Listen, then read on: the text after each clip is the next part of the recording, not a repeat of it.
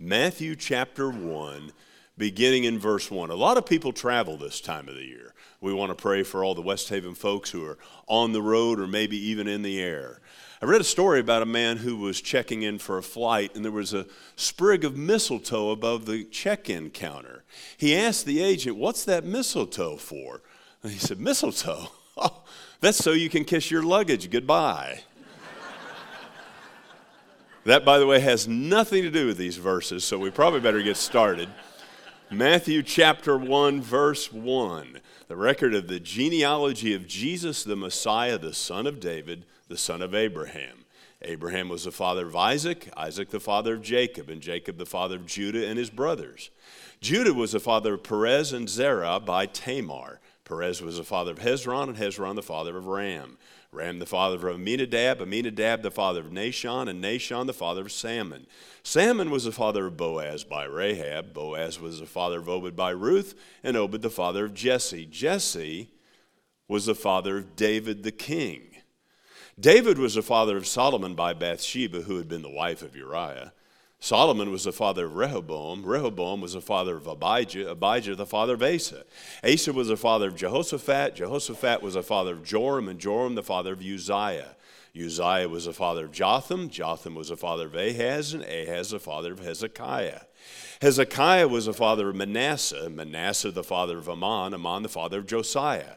Josiah became the father of Jeconiah and his brothers at the time of the deportation to Babylon.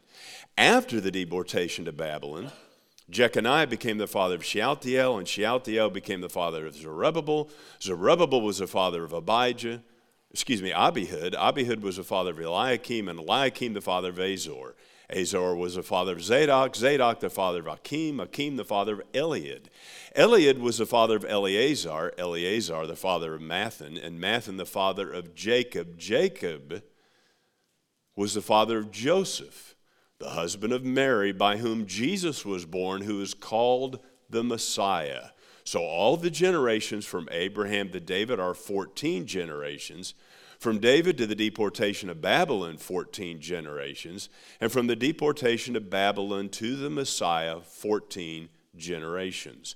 That's a long list of unfamiliar names, but it's part of the Word of God, and it's there for a very important reason. Now, I have to admit, no one here is named Zerubbabel or Shealtiel.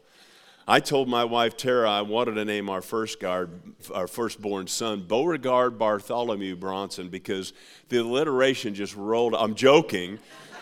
the alliteration just rolled off the tongue, and you know she gave me one of those. These verses may seem like an odd way to start the account of the line of Jesus, but Matthew's gospel was written primarily to a Jewish audience.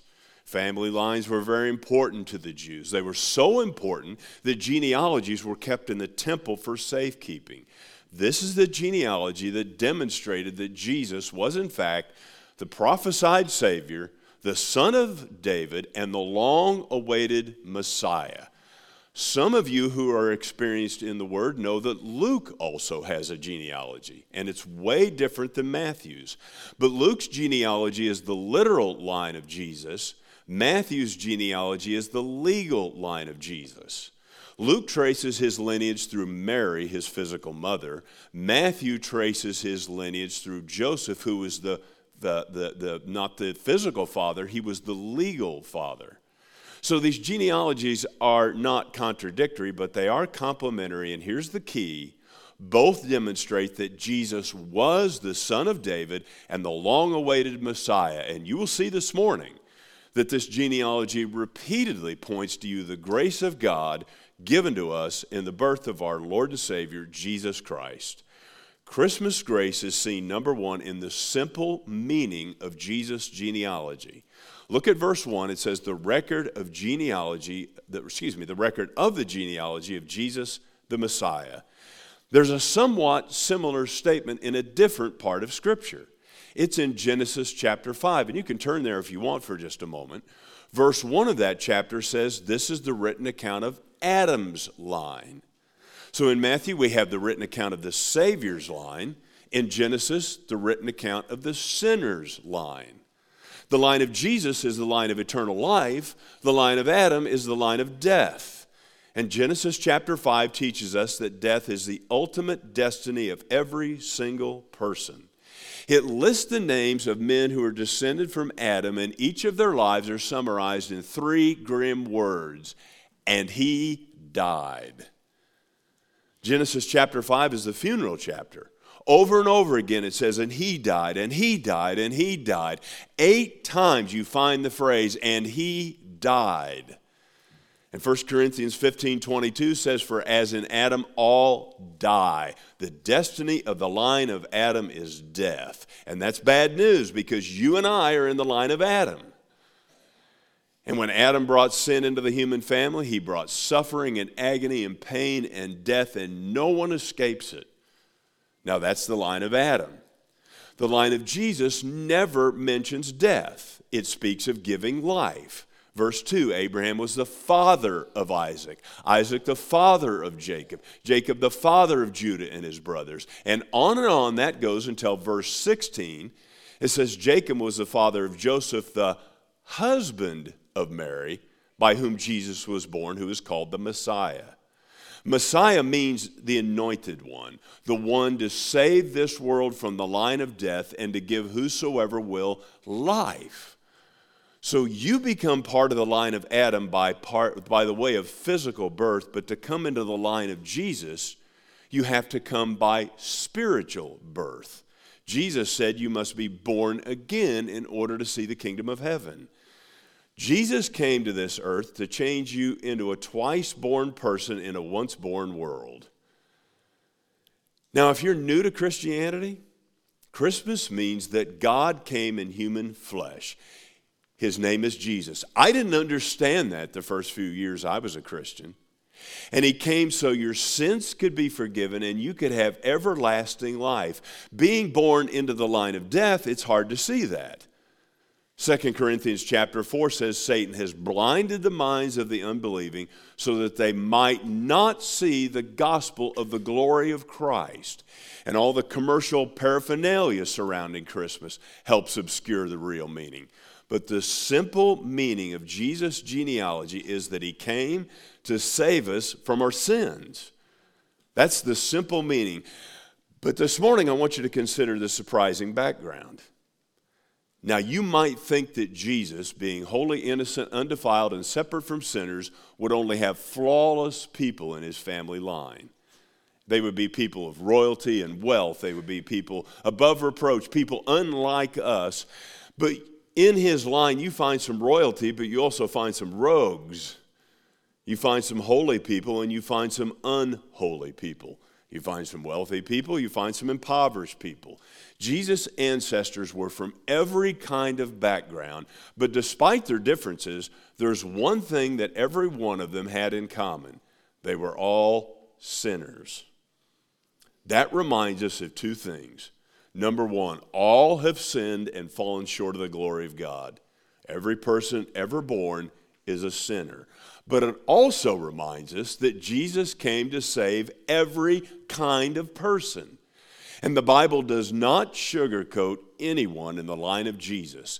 We first see an illustration of man's sin. Look, if you will, at verse 3. It says, Judah was the father of Perez and Zerah by Tamar.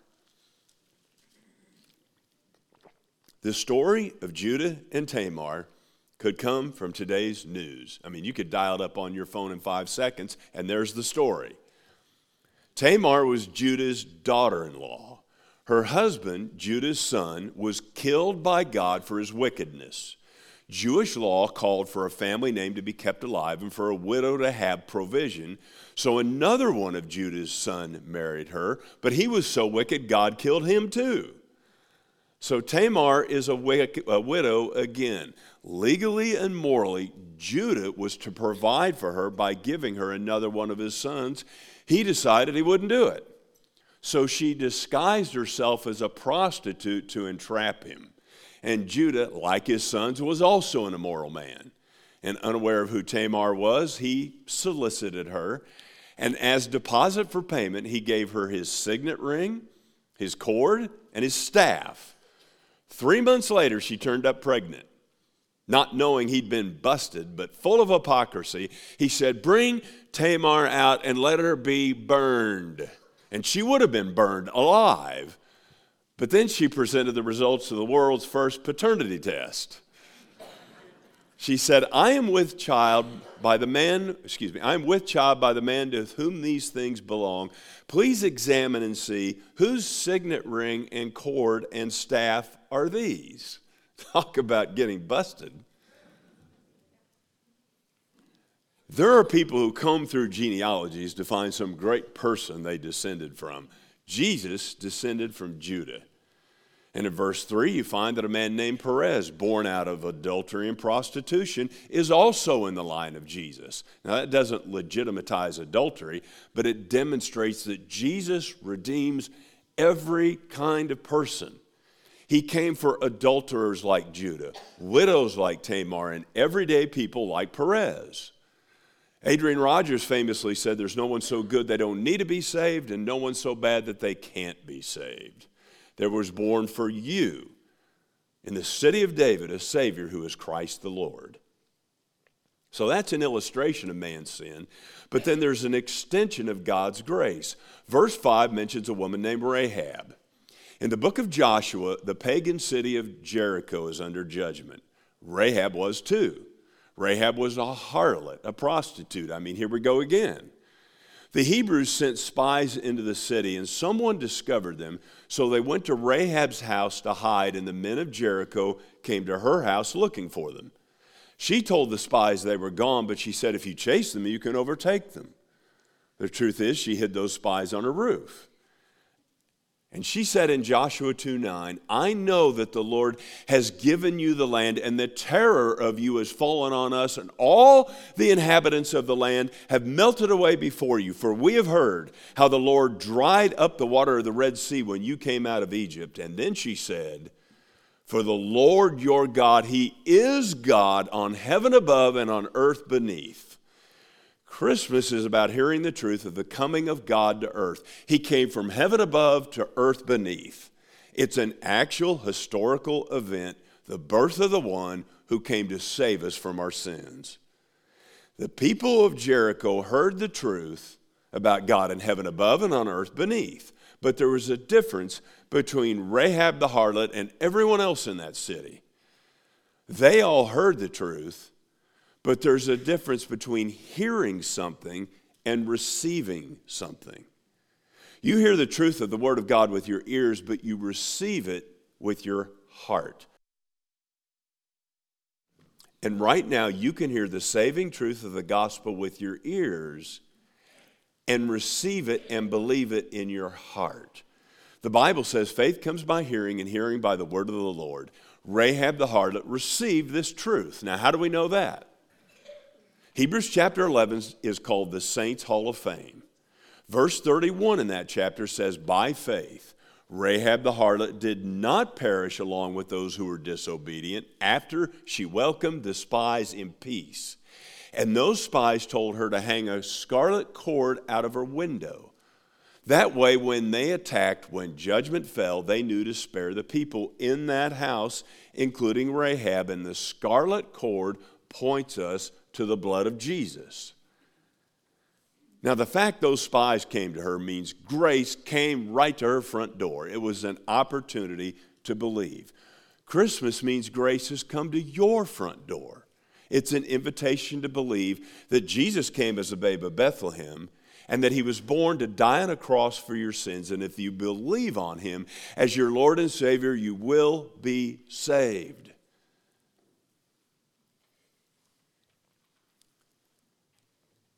Now, Rahab was a harlot, and the Bible doesn't tell us how that came about.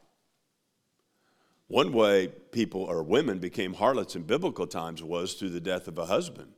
In a godless culture like Jericho, there may have been no one to help her, so that may have been her only means of subsistence. Maybe, maybe not. We don't know. But maybe some of you look at your life this morning and you say, you know, I'm, I'm not in very good shape.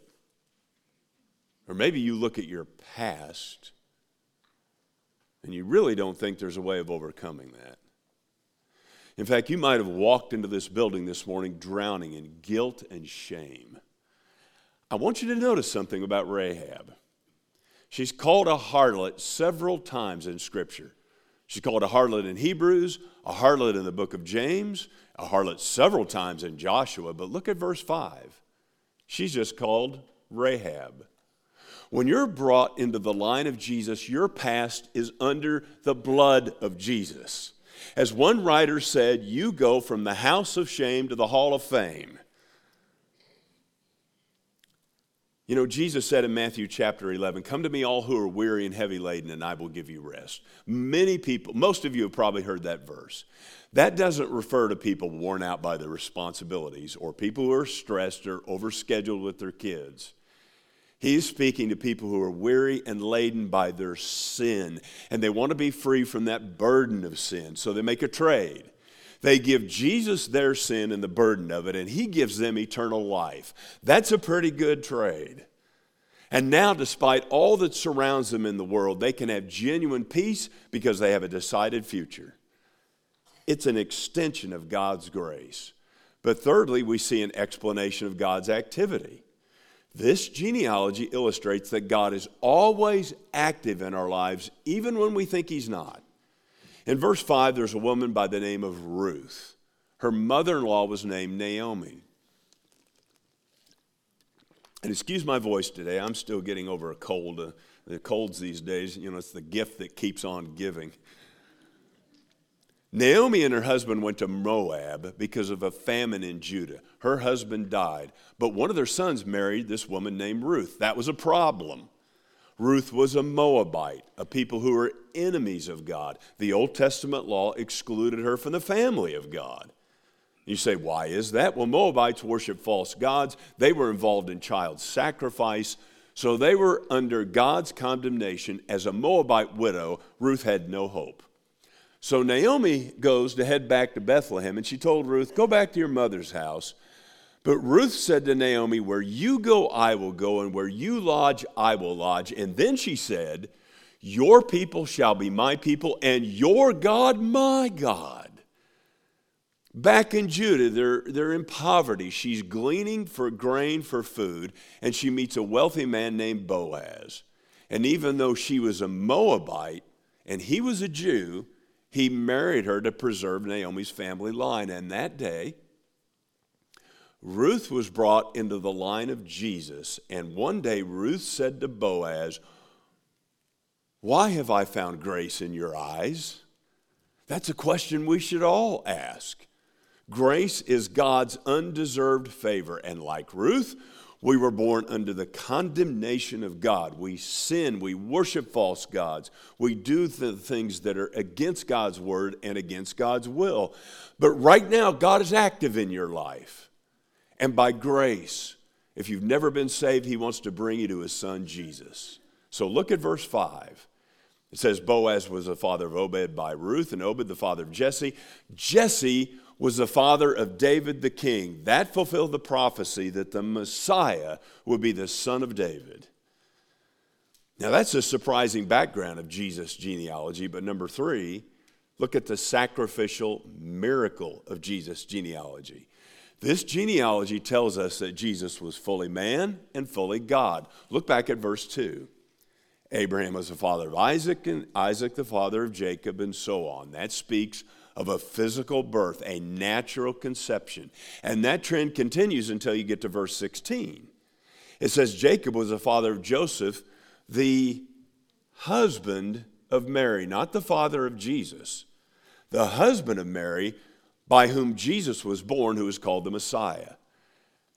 Jesus had no earthly father, he was born of a virgin. The virgin birth is one of the miracles of Christmas, and it is a bedrock doctrine of Christianity. Now, why is that a bedrock doctrine? If there's no virgin, virgin birth, there's no deity of Jesus. If he wasn't born of a virgin, then he was born of an earthly man and an earthly woman. He would be 100% man and 0% God, and no different from us. And if there's no deity of Jesus, then there's no sinlessness of Jesus. Jesus never sinned, not once in word, thought, or deed, but if Jesus was born of a man, then he was born into the line of Adam, the line of sin. And if Jesus wasn't sinless, then there's no atonement, no forgiveness for our sins. 1 Peter 2:24 says he himself bore our sins in his body on the tree. But if he sinned, he couldn't do that. No human can die and provide forgiveness for us. Imagine this morning if I said, I have good news of great joy for all the people. For 63 years ago in Topeka, Kansas, there was born for you a Savior whose name was Mike Bronson. You, that good news of great joy. I mean, you would shout. I'm surprised you're not shouting and jumping up right now. That'd be ridiculous. Only a sinless sacrifice can provide atonement.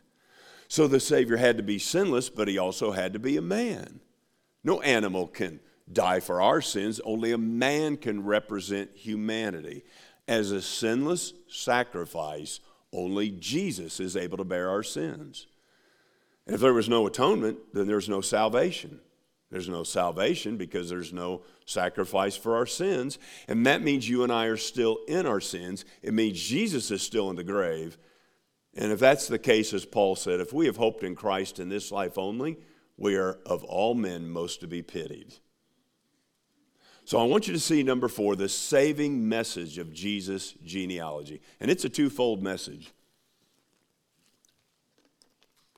First, it is a prophetic message. And look down, if you would, at verse 17. It says, So all the generations from Abraham to David are 14 generations. From David to the deportation to Babylon, 14 generations. And from the deportation to Babylon to the Messiah, 14 generations. Three sets of generations 42 in total, from Abraham to the first coming of Jesus. In Matthew chapter 24, Jesus said, There will be a generation that will see the signs of the second coming of Jesus. And one of them was this When you see the budding of the fig tree, know that my coming is near, it is even at the door. The fig tree is a symbol of Israel. But Israel did not exist after 70 AD. Rome wiped it out. I mean, they, they leveled Jerusalem, they leveled the whole area. They left, they were ruthless. I mean, they killed women, children, every, they wiped everything out. And Jews were scattered among the nations for centuries. But on May 14th, 1948, Israel was recognized by the United Nations as a country. And you see this conflict going on now. Well, there were Jews living there at the time, yet Jews from all over the world pulled up stakes and went to live in this fledgling nation. So Jesus said, when you see the budding of the fig tree, this generation will not pass until all these things are fulfilled. The question is, how long is the generation? Now, that's been debated by scholars for years. No one can give a definitive answer. But look down at verse 31 because here's the prophetic message. In verse 31, the angel Gabriel said, And behold, you will conceive in your womb and bear a son, and you shall name him Jesus. He will be great and will be called the Son of the Most High. And the Lord God will give him the throne of his father David, and he will reign over the house of Jacob forever, and his kingdom will have no end. The first four prophecies have been fulfilled. Mary bore a son, his name was Jesus. He is great, and he is called the Son of the Most High. The last three prophecies have not been completely fulfilled. He's not on the throne of David today. He is in a spiritual sense, but the throne of David is in the city of David, which is in Jerusalem. He won't physically be there until he comes again. Number two, he's not reigning over the house of Jacob. That refers to Jews. Most Jews in this world are unbelieving. When he returns, he will gather the believing Jewish remnant and will be their Lord. And number three, his kingdom will have no end. Well, that's true. He's king over all creation. But his kingdom exists in the heart and soul of those who love him. This prophecy, however, won't be fully consummated until he comes again in power and glory, and every eye will see him. It's a prophetic message, and it's a permanent message. His kingdom has no end. You are a human being with a body, but you have a soul, and that soul will exist somewhere forever. So it's fitting that we observe the Lord's Supper this morning. Now, if you're new to this, what you're going to see is a little wafer and juice, and they're just symbols. We eat this bread and we drink this cup as Jesus commanded in his own words, in remembrance of me. It's done in memory of him. That's why it's called the memorial view of the Lord's Supper. We're not partaking of his body and blood, these remind us of his body and blood. They point us back to the basics of the Christian faith that Jesus was born to die on a cross in our place for our sins, that he was buried, and that he rose again, and through him we can have eternal life. Now, the Bible teaches that if you're not saved, to refrain from participating in this ordinance. And if you are saved, but you've never been baptized, I'm going to encourage you to refrain as well because baptism is the first act of obedience in the Christian life. Being unbaptized is disobedience. But some of you might say, you know, should I participate in this with known sin in my life? Well, all, all of us have sin, and a lot of it. But what about known sin? Something the Lord has just made clear to you and right now you've not turned away from it. That's part of the idea of this ordinance. This is a time to repent, to make something right as much as possible, to ask God for forgiveness, to pledge to make something right as soon as you leave here. Do all that and then participate with a clear conscience. This is a time of remembrance intended to focus us on Jesus, refresh our faith, and cleanse our hearts. So, this is a time for all of us to be humble. These symbols of Jesus' body and blood, they remind us of how sinful we are. It took nothing less than God sending his own son at Christmas and then sacrificing him for our sin to save us from our sin. That has to clothe us with humility, and the Bible has no category for the self righteous. It's a time to be humble, but man, it's time to be happy, smile. This reminds us of our perfect complete and secure salvation, we have nothing to dread on the day of judgment because the blood of Christ will answer every charge against us. But it's also a time to be holy. Our sins are forgiven. So Paul said in Romans chapter 6, Shall we go on sinning so that grace might increase? By no means. We died to sin. How can we continue to live in it any longer? The Bible says this is a time to examine ourselves. Here's a question that may come out of left field, but are you treating your spouse the way you would like to be treated? How about other people? How are you treating God, God's Word, God's people, God's church? Use the plumb line of God's Word to determine where you are in your walk with Him. It is a time to be holy, and friends, it is a time to be grateful. And I'm going to ask the men who will serve the Lord's Supper to come. It's a time to be grateful because look at what God has done for us. He became human flesh for us. He came as a vulnerable baby, yet he grew into a man who was tempted and yet without sin. And I want you to hear this because there's often a misconception of who Jesus is and what he's like. Jesus is a mighty warrior who defeated sin and death. He is not a corpse laying in the grave, nor is he a weakling begging for man's approval. He is the mighty risen Savior. He is the Almighty God of the universe who defeated sin and death, who stands above the universe in might and power. And right now, all of heaven gives him glory. And yet, through his unexplainable grace, he has secured your future if you're a Christian, and if you never have been, He's inviting you right now to trust Him as your Lord and Savior. So, Randy, I'm going to ask you if you would pray, and then we'll get started.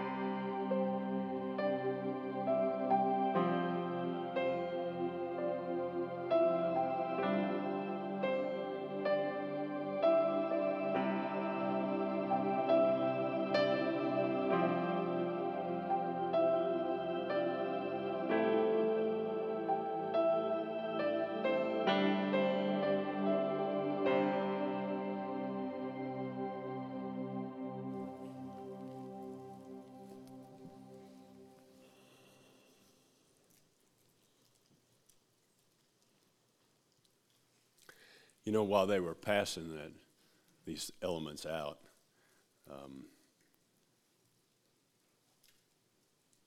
I was thinking to myself and trying to do what I told you to do. Um, and I thank God, this is what I prayed. I thank God that He doesn't ever judge us on the basis of our performance. He judges us on the basis of His grace, and His blood answers every charge against us. He said, This is my body, which is given for you.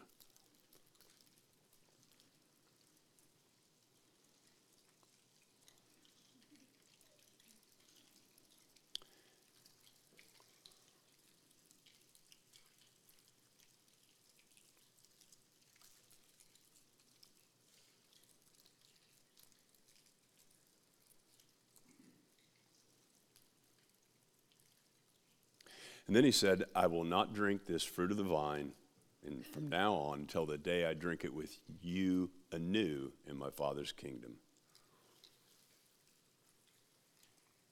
And you can set those down the floor and the chair by, uh, by you. Maybe you've never been saved, and you've heard this this morning, and um, we have several guests here, so I won't tell my life story, but I wasn't saved until I was 24. I was a I was a wild child. And I can remember being in church a couple times and hearing sermons, and I couldn't tell you a word that was said. So I, I hope you'll just dial in for a second. Um, Jesus loves you. He sent his son to die for you. And the point is, you're going to live forever. And Jesus wants it, he wants you to be with him. And that's why he did all this. This is not some tradition that we celebrate as Americans. This is something, a historical event that happened in human history. And right now, Christmas Eve, people are celebrating this all across the globe, every tribe, tongue, and nation. So this was done for you. And also, I don't want anyone to presume on their faith. Someone, sometimes I'll share the gospel, especially with someone who's older, and they'll say, Oh, I, I prayed to accept Jesus back then and kind of slough it off. The issue isn't ever what you did back there. The issue is what and who do you believe today, right now at this moment? So if you've never been saved, this is your invitation. And if you have questions about that, you can use that QR code, scan it. You can talk to myself or Nathan or Kirk after the service, talk to someone here. Because all around this room, and I've been here for almost 18 years, there are people who are filled with the love of Jesus, and they would love to let you experience, to have you experience the life that they experience right now that life of peace and joy and certainty of knowing that we'll be with Jesus forever. Now, our deacons have done a great job of serving our church this year, and they're going to be at the back to collect for our benevolence fund.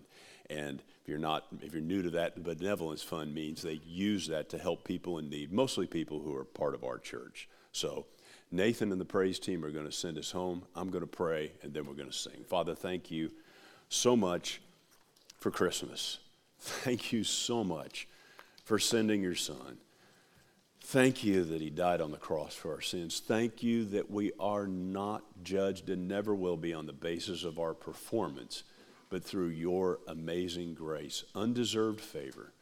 I pray for people in this church and churches all across this town and this nation that there would be a great harvest of souls, that many people would come to you in repentance and faith today.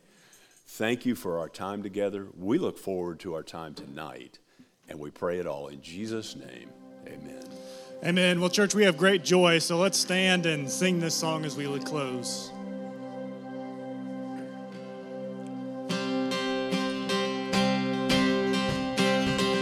Joy to the world, the Lord is come. Let earth receive the King.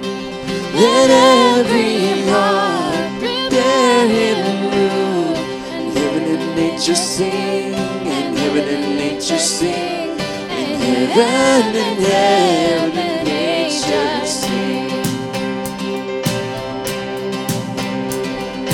joy to the earth, the Savior reigns. Let men their songs and war.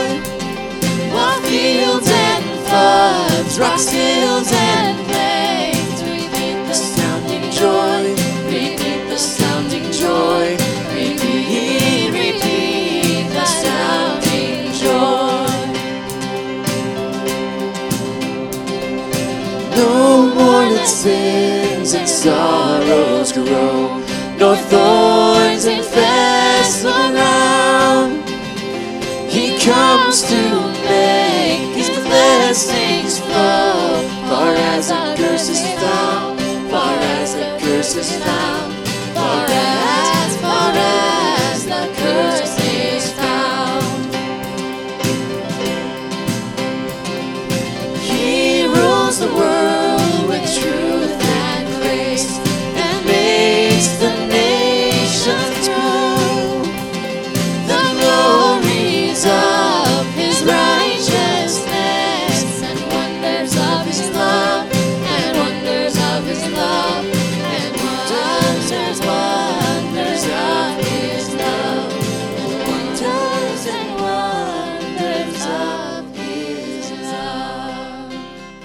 Church, just like the angel spoke to the shepherds, Christ has come. May we go now remembering and living in the good news of Jesus Christ. Church, you are sent to love and serve the Lord.